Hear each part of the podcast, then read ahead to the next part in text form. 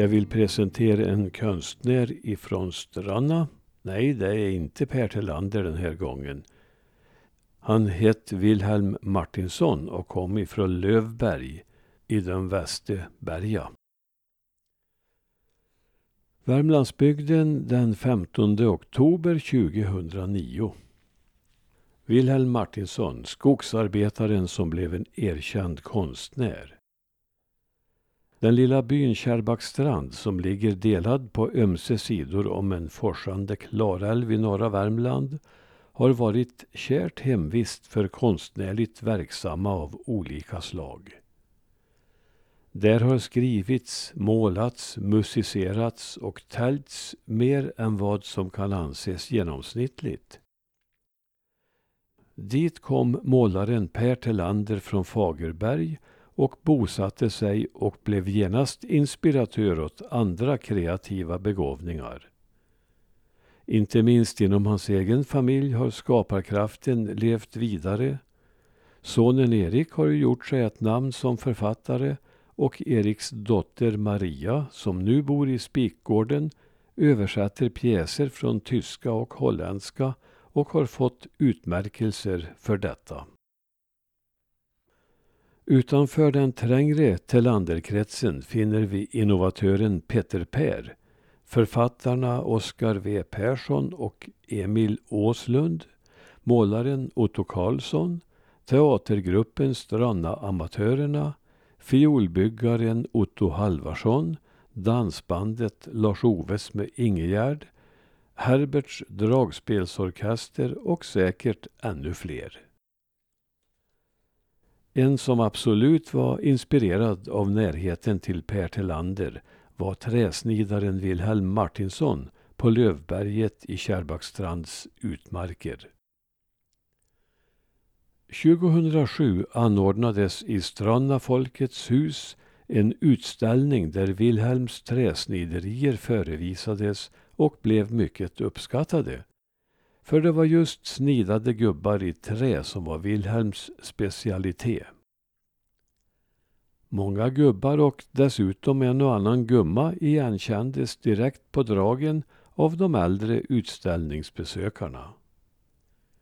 Figurerna väckte också beundran av dem som aldrig i levande livet sett Åke Hydén eller Eskil på löp, Stumhanna, Hokkosiri, Filip-Olle eller prästen Rongedal. Dessa och många fler var skickligt snidade på ett varmt humoristiskt vis framlockade ur trästycken hemma i köket på Lövberget.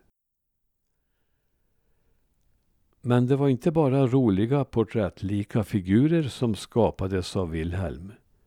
En cirka meterhög träskulptur som han döpte till fruktbarhetsguden fick sitt erkännande i högre konstnärliga kretsar och placerades i entrén vid Värmlandsutställningen i Karlstad 1947. Att alla dessa figurer kunde ställas ut till beskådande i Stranna Folkets hus var till stor del Herbert Martinssons förtjänst. Herbert, just det, det är han med dragspelet, är Wilhelms systerson och bor kvar i det Martinssonska hemmet uppe på berget. Och det är Herbert som har förvaltat Wilhelms arv i form av träkonstverk och sparat på många av dem.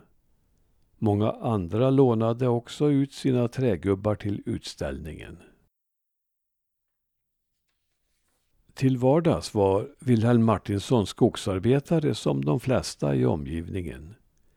Han var musikalisk och kunde hantera såväl dragspel som fiol.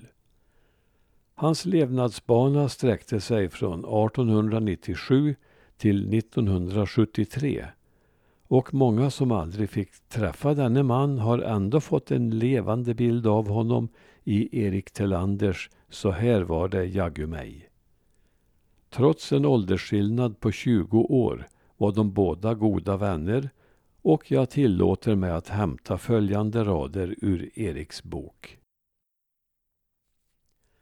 Wilhelm Martinsson från Lövberget, Wilhelm på Lövberg, var en särling i många stycken. konstnärligt skapande med tonvikt på träsniderier. Han spelade lite dragspel och även fiol, men inte riktigt så där särskilt virtuost. Han var intressant att se på. Han hade fakter och fyntinger för sig, sa vi. Svåröversättligt, men du förstår snart vad orden betyder. Wilhelm spelade med felan på underarmen, grimaserade och krumbuktade.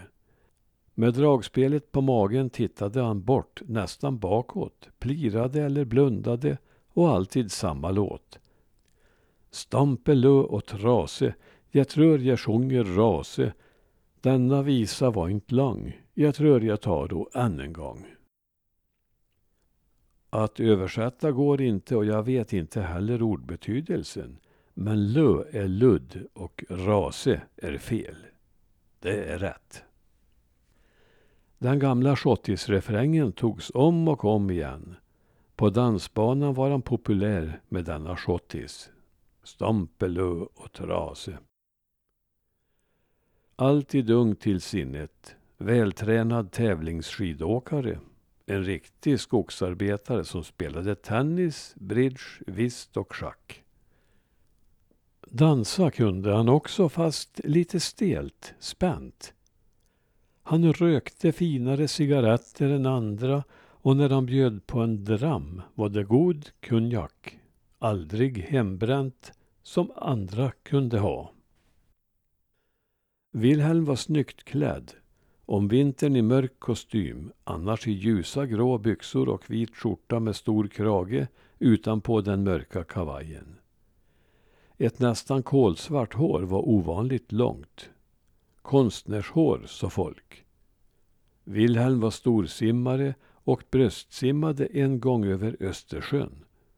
Fram och tillbaka när vi i slutet av 30-talet tältade där en lördagsnatt. Camping, jojomen, fast jag kunde ju inte stava till detta fritidsnöje. Hans liv var hårt skogsarbete om vintern, dikning om sommaren och samtidigt torpslotter utan häst. Lång väg att bära alla förnödenheter hem från affären. Ingen riktig väg, bara en gångstig. Om hösten plockade han och alla på Lövberget lingon, blåbär, hallon och hjortron. De var, och ättlingarna är alltjämt, mästare på att hitta i Råkan, bärställena i västra bergen. Merparten av bären såldes i Kopra. Det behövdes extra kronor till hemmet. Ester ordnade och ställde för bröderna Wilhelm, Hjalmar, Gottfrid och sina pojkar. Wilhelm saknade nog aldrig slantar och var den första på Stranna som ägde racercykel med hängstyre och hård, lång, smal, svart racersadel och frihjulsnav. Ingen broms i tramporna. Det är obegripligt att han då köpte cykel. Det fanns ju ingen väg till Lövberget. Cykeln förvarades i uthusen vid Dixon. Och Räser. Wilhelm var välkommen in till oss i spikgården och ropades för jämnan in när mamma eller någon av oss såg honom ute på vägen. När han gick till fots ville han gärna komma in på en kopp kaffe och titta på pappas tavlor.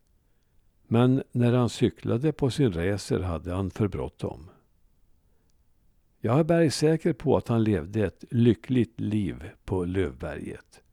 Han var min uddaste goda vän under alla år och jag minns honom med djup saknad men också med glädje.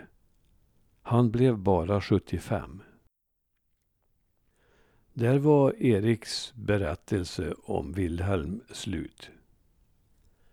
Ja, och så mycket bättre än så kan inte en beskrivning av en vän och konstnär göras. Låt oss hoppas att hans verk bevaras till kommande släkten och att det konstnärliga skapandet lever vidare uppe i Kärrbackstrand. Där är artikeln slut. Jag kan nämna det här med att Wilhelm sim över Östersjön. Det förstår nog var och en att det inte är Östersjön som finns öster om Sverige utan det var en liten sjö uppe på Skogan väster om Kärrbackstrand.